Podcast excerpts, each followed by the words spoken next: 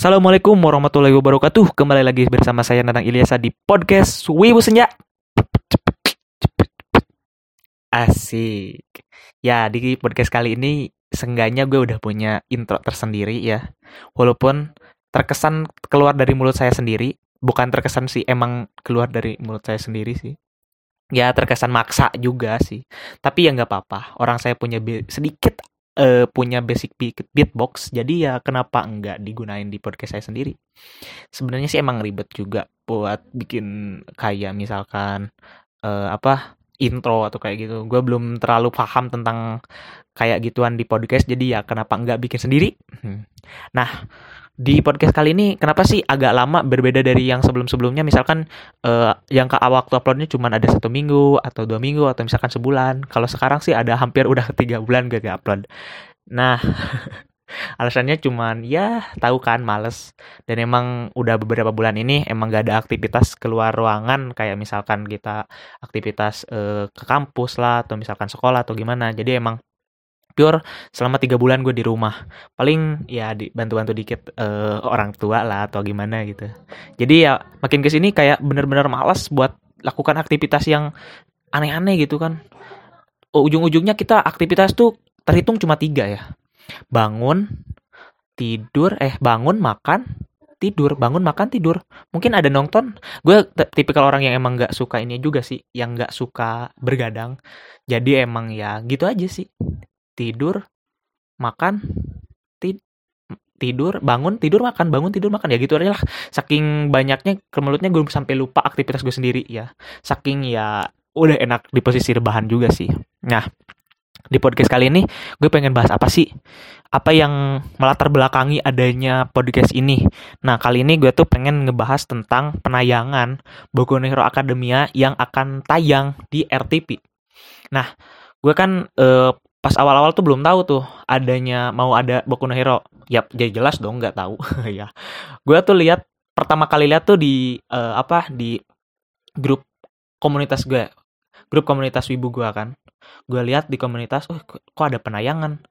Gue lihat kan respon-respon teman-teman gue dan ya sama persis apa yang kalian pikirkan sekarang itu responnya sama ya. Yang pertama mungkin anak-anak wibu tuh bukannya nggak mau penayangan anime ini ada di RTP. Tapi yang pertama kali biasanya terbesit adalah gimana dabernya yang akan tayang nanti gimana dabernya kan. Misalkan kalau e, daber yang lain, kalau kita lihat daber yang familiar di telinga kita tuh, kita sering dengar daber Doraemon, SpongeBob misalkan, Upin Ipin lah, Boboy Boy lah itu kan udah bener-bener familiar banget kan. Walaupun emang yang tadi dua terakhir itu dari Malaysia tapi kayaknya bener-bener ada anime ke Indonesia tuh sering banyaknya tuh kurang banget misalkan didengar didengar dari telinga kita karena emang um, untuk beberapa adegan atau apa pun itu kan kadang benar-benar jauh dari ekspektasi apa yang kita rasakan waktu kita nonton eh, dari anime Jepangnya langsung. Nah, gimana sih nanti uh, kalau Boku no Hero tayang di RTP akan akankah sama misalkan uh, uh, karakter si apa karakter si All Might-nya kayak gimana nanti All Might-nya kan nanti misalkan uh, dia tuh kalau di animenya kan ho ho ho ho mode jobu nasete potasiga kita. Uh, nanti kan gimana kalau kita misalkan mengaplikasikan ke bahasa Indonesia?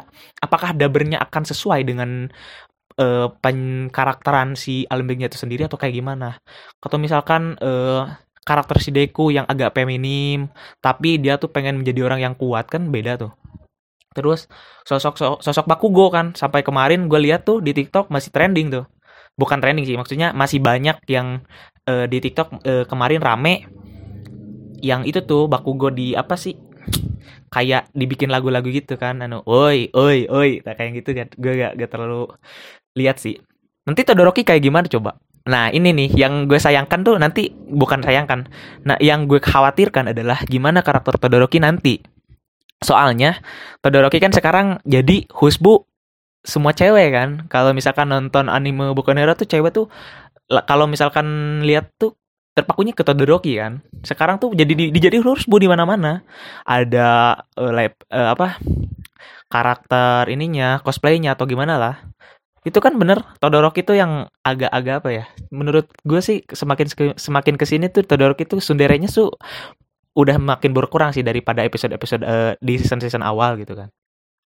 Tapi emang apa ya dari anime Boku no Hero ini emang cukup bagus juga karena emang ya gue jujur uh, salah seorang yang emang bener-bener mendramatisi banget pas nontonnya juga kayak uh, sering agak sering banyak nang bukan nangis sih kayak lebih bisa menikmati filmnya sendiri. Dari awal cerita gitu kan eh maaf nanti misalkan kalau emang ini ke depannya pasti bakal banyak spoiler nah kalau misalkan kalian emang nggak mau kena spoiler bisa di stop aja dari sini karena emang ke sana ke sananya takutnya banyak spoiler. Nah udah. Nah dari awal misalkan dari awal-awal episode atau season kan itu udah uh, karakternya tuh udah bener-bener mau diperkuat mirip-mirip gue pas nonton awal-awal Naruto lah. Jadi kalau misalkan lihat Boku no Hero kan itu si Deku kan kayak quirknya quirknya itu udah bener-bener gak ada kan. Bener-bener gak ada terus dia jadi korban bullying di sekolahnya sama Bakugo dan emang apa ya karakternya itu bener-bener di drama dramain tuh bener-bener drama dramain kayak bener-bener Naruto. Gue kayak menemukan kembali film yang telah lama hilang. Gue kan bener-bener pas berat Naruto tuh dari dulu walaupun emang gue nontonnya emang nggak belum dari Naruto satu banget gitu kan. Tapi gue udah kegambar bagaimana misalkan antara pertemanan lah bener-bener kuat banget. Nah di anime bukan Hero itu kayak karakter-karakternya itu punya ambisinya sendiri loh. Mereka punya penampilan karakternya tuh punya histori-historinya masing-masing. Kayak misalkan uh, Todoroki yang punya bapaknya Endeavor yang benar-benar dididik buat jadi number one hero. Atau misalkan Bakugo Bakugo emang sih dari keluarga enggak cuman tuntutan dia tuh dia pengen jadi number one hero juga tapi ya dia melewati jalan yang gelap. Ya dengan karakter yang bikin apa ya dikit-dikit bikin resek juga sih bagi penonton. Dan penggambaran si ini penggambaran Midoriyanya udah bener-bener apa ya merasuk ke dalam jiwa penonton sih menurut gua. Karena emang pas di awal-awal tuh dia tuh benar-benar pas dikasih nggak belum itu sebelum waktu dia mau nyelamatin Bakugo tuh kayak benar-benar kita tuh udah bisa merasuk ke dalam karakter si Deku itu. Dia pengen jadi superhero. Walaupun dia nggak punya kekuatan apa pun tapi dia tuh kayak punya uh, insting atau intuisi sendiri buat nyelamatin si Bakugo. Anjir dari situ gue kayak udah benar-benar respect sama si Midoriya tuh kayak anjir nih karakter kayaknya benar-benar apa ya kayaknya benar-benar bakal ada perkembangan karakternya tuh benar-benar ter apa ya ter tersusun lah. Terus uh, dia men, di training sama siapa? Si All Might-nya sendiri Number One Hero. Jadi dia tuh kayak benar-benar ya yang bikin anime bukan hero beda tuh karena emang kan biasanya uh, karakter utama di shonen jam atau ya di anime shonen shonen atau manga shonen biasanya kan karakter utama yang jadi yang jadi tujuan dari ceritanya karakter utama. Misalkan Naruto pengen jadi Hokage. Paling uh, agak misalkan Sasuke-nya sendiri rivalnya sendiri tuh kayak bener-bener dijadiin bahan penguat doang. Tapi berbeda dengan Boku no Hero. Boku no Hero itu kayak bener-bener kita tertuju pada pada tiga tiga tiga karakter ini ya. Misalkan Midoriya Izuku, Todoroki sama si Bokugo. Mereka tuh kan mereka tuh katakanlah mereka bertiga itu rival tapi mereka punya tujuannya masing-masing. Enggak, tujuan mereka sama tapi cara mereka tuh berbeda intinya kayak gitu. Mereka tuh kayak punya satu tujuannya sama. Mereka tuh pengen jadi number one hero. Tapi dengan dengan balutan yang benar-benar berbeda lah dari sonen-sonen yang lain. Bahkan bisa dikatakan ini adalah revolusi sonen jam di Jepang karena emang paling beda. Nah, yang bikin ya semakin semakin ke sini tuh kayak benar-benar pas kemarin aja di season terakhir tuh kayak benar-benar gue tuh udah bisa menikmati banget animenya kayak Lemillion yang mau nyelamatin Erika kan anjir mantep banget dah kayak ini benar-benar gue tuh kayak benar-benar bimbang ya sebagai penggemar kenapa sih one for all tuh harus di ke si Midoriya. Kenapa harus Midoriya? Kenapa nggak Lemillion? Kenapa? Gitu kan kayak ya udahlah mungkin gue kan bukan mangaka juga jadi ya gue cuma pengen apa ya kayak bener-bener geli-geli aja gitu kayak ah biasalah kalau misalkan lihat uh, penggemar tuh kan bener-bener menggebu-gebu kayak sok-sokan pengen mengubah ceritanya. Tapi nggak gitu juga sih emang. Nah terus yang pertama kan tadi tuh tentang bagaimana seiyu atau misalkan dubber di Indonesia masuk ke dalam karakternya itu sendiri. Yang membedakan antara dubber Indonesia sama Jepang adalah di mana Jepang itu anime itu udah jadi suatu industri yang mana menyokong negaranya tersendiri, negaranya sendiri kan. Jadi benar-benar udah mendunia banget. Misalkan Jepang punya anime, terus Korea punya drakor sama K-pop. Nah itu benar-benar jadi udah, udah jadi industri. Walaupun di Jepang kalau kita tahu nih ada industri gelapnya ya kita tahu lah. Jangan so alim juga. Saya juga tahu sih kalau misalkan ada beberapa orang yang dengerin podcast ini ya saya ngerti banget apa yang kalian pikir ya. Oke okay lah. Jadi emang e, jadi pendapatannya tuh bener-bener animenya tuh buat negara. Nah, sedangkan kan bener-bener ya otomatis kalau men menurut gue kan emang ke negara. Jadi benar-benar akan dihabiskan si dananya tuh dengan dana yang sangat besar. Kalau misalkan kita lihat dari serialisasi manganya sendiri itu kan udah memakan dana yang sangat besar.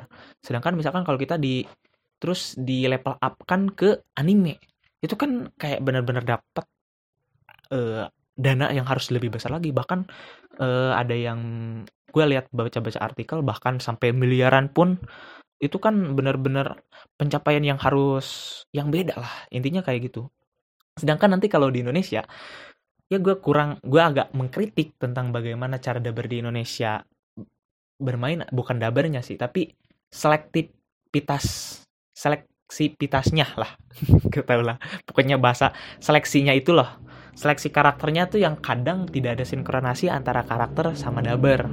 Bukan berarti gue meng apa ya kayak bukan menghina juga atau misalkan memandang sebelah mata dabar yang Indonesia dabar-dabar di Indonesia tuh bagus-bagus.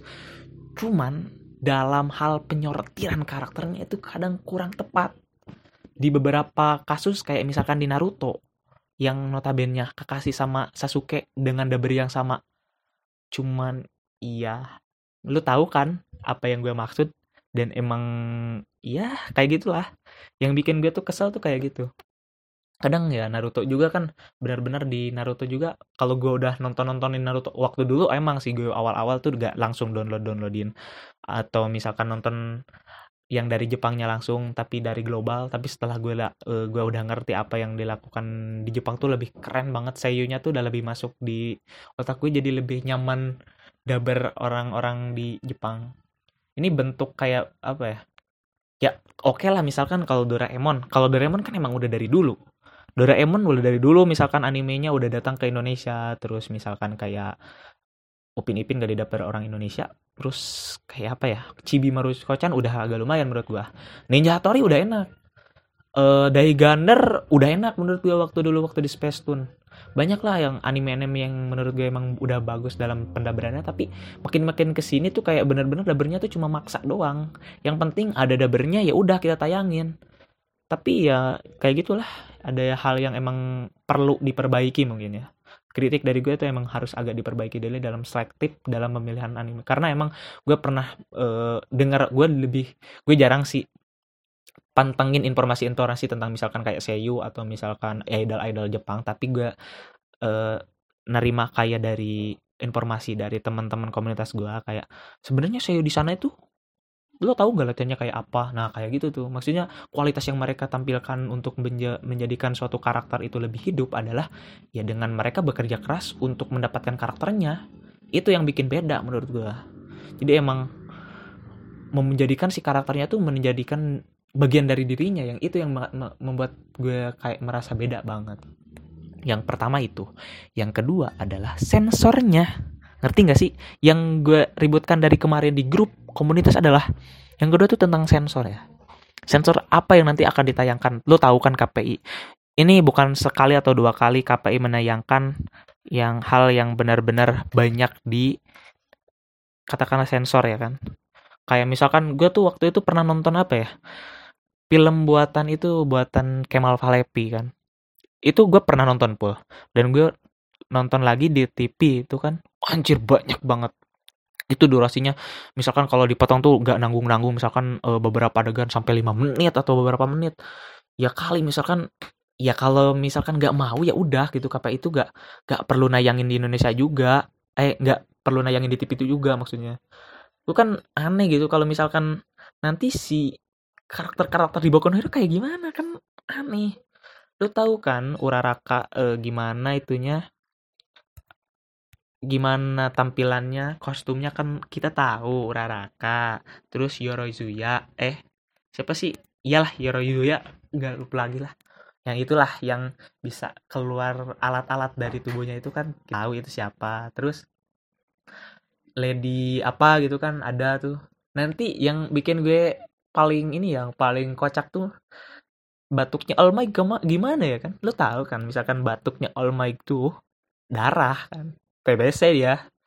Gimana coba? Kayak itu perlu hal yang keras gitu kan buat menyensornya. Bukan hal-hal yang misalkan kayak ya gue agak agak agak kecewa sih beberapa hal. Gue kecewa banget sama kualitas sensor yang ada di Indonesia. Kurang selektif juga sih. Kayak misalkan waktu dulu pernah ada penyensoran uh, bikini yang dipakai oleh Sandy Tupai lu ngerti nggak sih misalkan nanti lu misalkan nonton TV kan anjir Sandy Tupai. Hmm, seksi juga ya. Itu mungkin anda gangguan jiwa kan? Gak mungkin. Orang langsung nonton TV langsung terangsang oleh Sandi Tupai. Nggak mungkin. Ya ya oke lah kita kita kesampingan dulu Boku no Hero. Nah gue pengen uh, ngomongin tentang bagaimana media di kita media TV di kita TV-TV di kita tuh sekarang udah tergantikan oleh zaman. Oke lah kita udah paham. Tergantikan oleh zaman. Nah dulu gue tuh merindukan banget momen-momen di mana gue tuh bangun tidur pagi-pagi nonton TV style Indosiar atau misalkan Global TV lah. Kalau jam 5 gue sering waktu dulu kan bangun tidur tuh jam setengah lima atau jam lima kan nonton TV ada tal ayat ada talk John Chalk John. Ada Chalk John terus misalkan SpongeBob. Terus misalkan kalau minggu tuh pagi-pagi tuh udah disuguhi dengan Ultraman terus Bakugan Beyblade terus banyak lah. Misalkan Yu-Gi-Oh lah uh, Dragon Ball Band 10 banyak lah maksudnya hal yang benar-benar gue rindukan tuh dari dulu. Bahkan ya kenapa sih kalau sekarang angkatan-angkatan yang dulu-dulu tuh anak-anak dulu lebih suka nonton anime daripada sinetron-sinetron? Ya karena menurut gue itu kayak lebih setiap kali kita nonton itu kita lebih bisa mengenang kita di masa lalu. Walaupun ya kita tahu bahwa sekarang tuh lebih banyak yang kayak gitu lah maksudnya anak-anak sekarang tuh lebih suka nonton-nonton sinetron-sinetron yang gak jelas. Dan kenapa sih harus diperbanyak? Kayak itu yang bikin gue resah. Makanya gue respect banget sama RTP di mana mereka udah bisa menayangkan hal-hal di masa kecil kita. Ya Sensei ya Chibi Maruko-chan Hachi terus Tokusatsu tuh kan udah mau mau ini kan udah mulai lagi tuh. Power Ranger terus Be, apa yang kemarin iya Boku no Hero tuh yang mau masuk juga gue bener-bener ngerespek banget RTP ya gue sih masih di angkatan ini ya gue masih di angkatan Indosiar uh, Indosiar RCTI GTP sama Space Tune. Wah, kalau gue ngomongin Space Tune tuh kayak bener-bener mengenang banget karena emang gue pulang sekolah biasanya nonton Ninja Hattori kan. Terus Kode Geass, terus misalkan satu lagi tuh Magic School Bus. Hmm, mantep banget lah kayak bener-bener indah. Tapi kalau sekarang yang gak, udah bisa gak bisa menikmati lagi kayak ya gue lihat anak-anak sekarang tuh udah bener-bener manja dengan yang gak anak-anak mudanya juga sih kayak semuanya sih semua aspek menurut gue. Mau remajanya atau anak mudanya anak kecil lah mau remaja mau dewasa sekarang tuh kayak benar-benar udah terbuai sama internet. Dan sekarang tuh kayak gue yang gue lihat adalah di mana posisi televisi itu udah tergantikan oleh YouTube. Oke lah kita udah paham sama hal itu. Cuman ada hal yang mungkin bisa nggak bisa lu dapetin lagi. Misalkan kayak momen-momen zaman-zaman dulu lah. Terus ya gue masih sedikit resah tentang bagaimana anak-anak sekarang tuh banyaknya yang kalau bahasa sekarang sih disebutnya autis. Maksudnya uh, ini bukan untuk ini lebih kayak apa ya bukan bukan ke orang-orang yang dipalbal mohon maaf misalkan misalkan kalau kata-kata saya salah. Tapi untuk penggambaran anak-anak yang sulit untuk bisa bermain semana mestinya, sebagaimana mestinya. Kayak ya gue tahu sih zaman emang udah berubah tapi seenggaknya ada hal yang nggak berubah dong. Di misalkan anak-anak kayak gimana atau gimana gitu kan. Jangan cenderung uh, anak-anak tuh bermain gadget seharian. Yang bikin gue apa ya kayak lebih teriris lagi adalah di kemarin gue lihat tuh kan. Uh, emang kakak gue kan emang apa jualan pulsa tuh kemarin. Kemarin jualan pulsa eh sekarang pun masih jualan pulsa sih. Jualan pulsa dan emang ada anak-anak kecil tuh dari dari luar salam kan biasa. Mereka beli pulsa. Uh, kak beli pulsa hmm, berapa? lima puluh ribu. Wah banyak amat. Mau beli paket? Enggak mau top up. Anjing kan? Anak kecil sekarang tuh dapat THR dibeliin top up cuy gua ke, dulu gua dulu dapat THR itu benar-benar dikumpulin terus gua bener-bener apa ya kayak bener-bener emas tuh gak sih? Anjir bener-bener kayak suatu hal yang nggak bisa tergantikan. Gue tuh kayak bisa membeli seluruh dunia dengan ya THR yang berapa sih? THR berapa sih? Ya gue paling dapat paling cepet paling gede tuh paling 200 atau berapa gitu kan. Ya gue agak sedikit apa ya sering, sering sensitif nih kalau bahas-bahas kalau hal-hal yang kayak gini sih. Jadi intinya adalah di mana zaman boleh berubah, tapi yang nggak boleh berubah adalah uh, pola pikir kita jangan berubah. Kita jangan terlalu uh, kayak benar-benar termanjakan oleh yang namanya teknologi. Nah ini nih, ini yang menjadi uh, sumber masalah sekarang tuh adalah kita terlalu termanjakan oleh teknologi di mana apalagi kayak gini kan kita lagi di masa-masa pandemi kayak gini kita tuh bener-bener semuanya ada di internet kita itu disuruh misalkan buat apa kita disuruh untuk online kita disuruh untuk online kita disuruh online. Ya rata-rata ya berapa sih? Lu online uh, sehari berapa kali sih? Uh, lu gue jamin walaupun lu online setiap hari misalkan kuliah online atau misalkan sekolah on uh, belajar online tetap aja misalkan dari banyaknya waktu waktu paling banyak lu pasti di medsos. Atau misalkan hal-hal lain misalkan kayak game lah atau misal uh, YouTube atau gimana gitu kan. Intinya adalah di mana kita harus bijak dalam penggunaan internet. Uh, gue ber uh, gue ngomong gini dari kaca orang yang emang nggak suka ngegame ya. Bukan berarti gue benci penggame tapi dari banyak temen gue banyak para gamers di teman-teman gue adalah di mana ya rata-rata temen ya gue gak bilang temen komunitas lah atau misalkan temen-temen terdekat gue di kampung gue nggak rata gue rata sama ratakan semua temen gue yang emang seneng main game rata-rata mereka autis. Dan ya di, dari situlah gue kayak bener-bener uh, agak ter apa terguncang ya. Di mana ya di tongkrongan lu nggak bisa bahas hal apa pun gitu kan nggak terlalu banyak ya dikit-dikit mabar dikit-dikit mabar kayak dunia lu tuh udah tergantikan sama dunia yang bener-bener panah lah. Maksudnya itu kan bukan real life. Ya tapi neng gimana? Kan ini teknologi udah misalkan teknologi kan emang udah berkembang. Lu nggak mau kan jadi lu nggak mau menjadi orang yang misalkan uh, gaul terus termakan zaman nggak termakan zaman? Ya enggak gitu juga. Maksudnya kan semua orang punya porsinya juga lah. Bill Gates tuh Bill Gates misalkan Mark Zuckerberg mereka ngegame mereka ngegame sumpah pasti mereka ngegame. Tapi kan produktivitas mereka yang dia, mereka lakukan gak kayak kita. Jadi terkesan gue gue takutnya adalah di mana kita nggak bisa produktif dalam menggunakan waktu. Ya misalkan uh, carilah misalkan kegiatan yang nggak terlalu serta merta pakai pakai HP misalnya ya gue juga sih sebenarnya lagi coba sih. Dikit-dikit gue coba buat terubah pola hidup gue kayak misalkan uh, gue nanam pohon lah atau misalkan ya dikit-dikit kita apa uh, nyiram-nyiram pagi kan. Atau misalkan menikmati pagi dengan secangkir kopi bisa.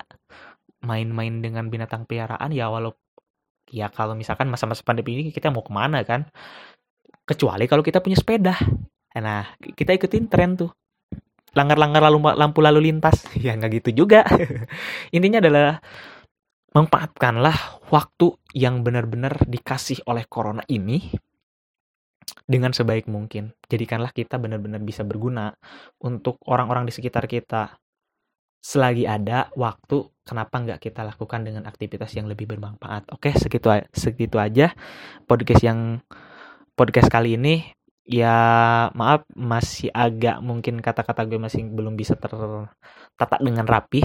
Tapi mungkin di uh, lain waktu gue bisa lebih baik dari hari ini. Terima kasih. Wassalamualaikum warahmatullahi wabarakatuh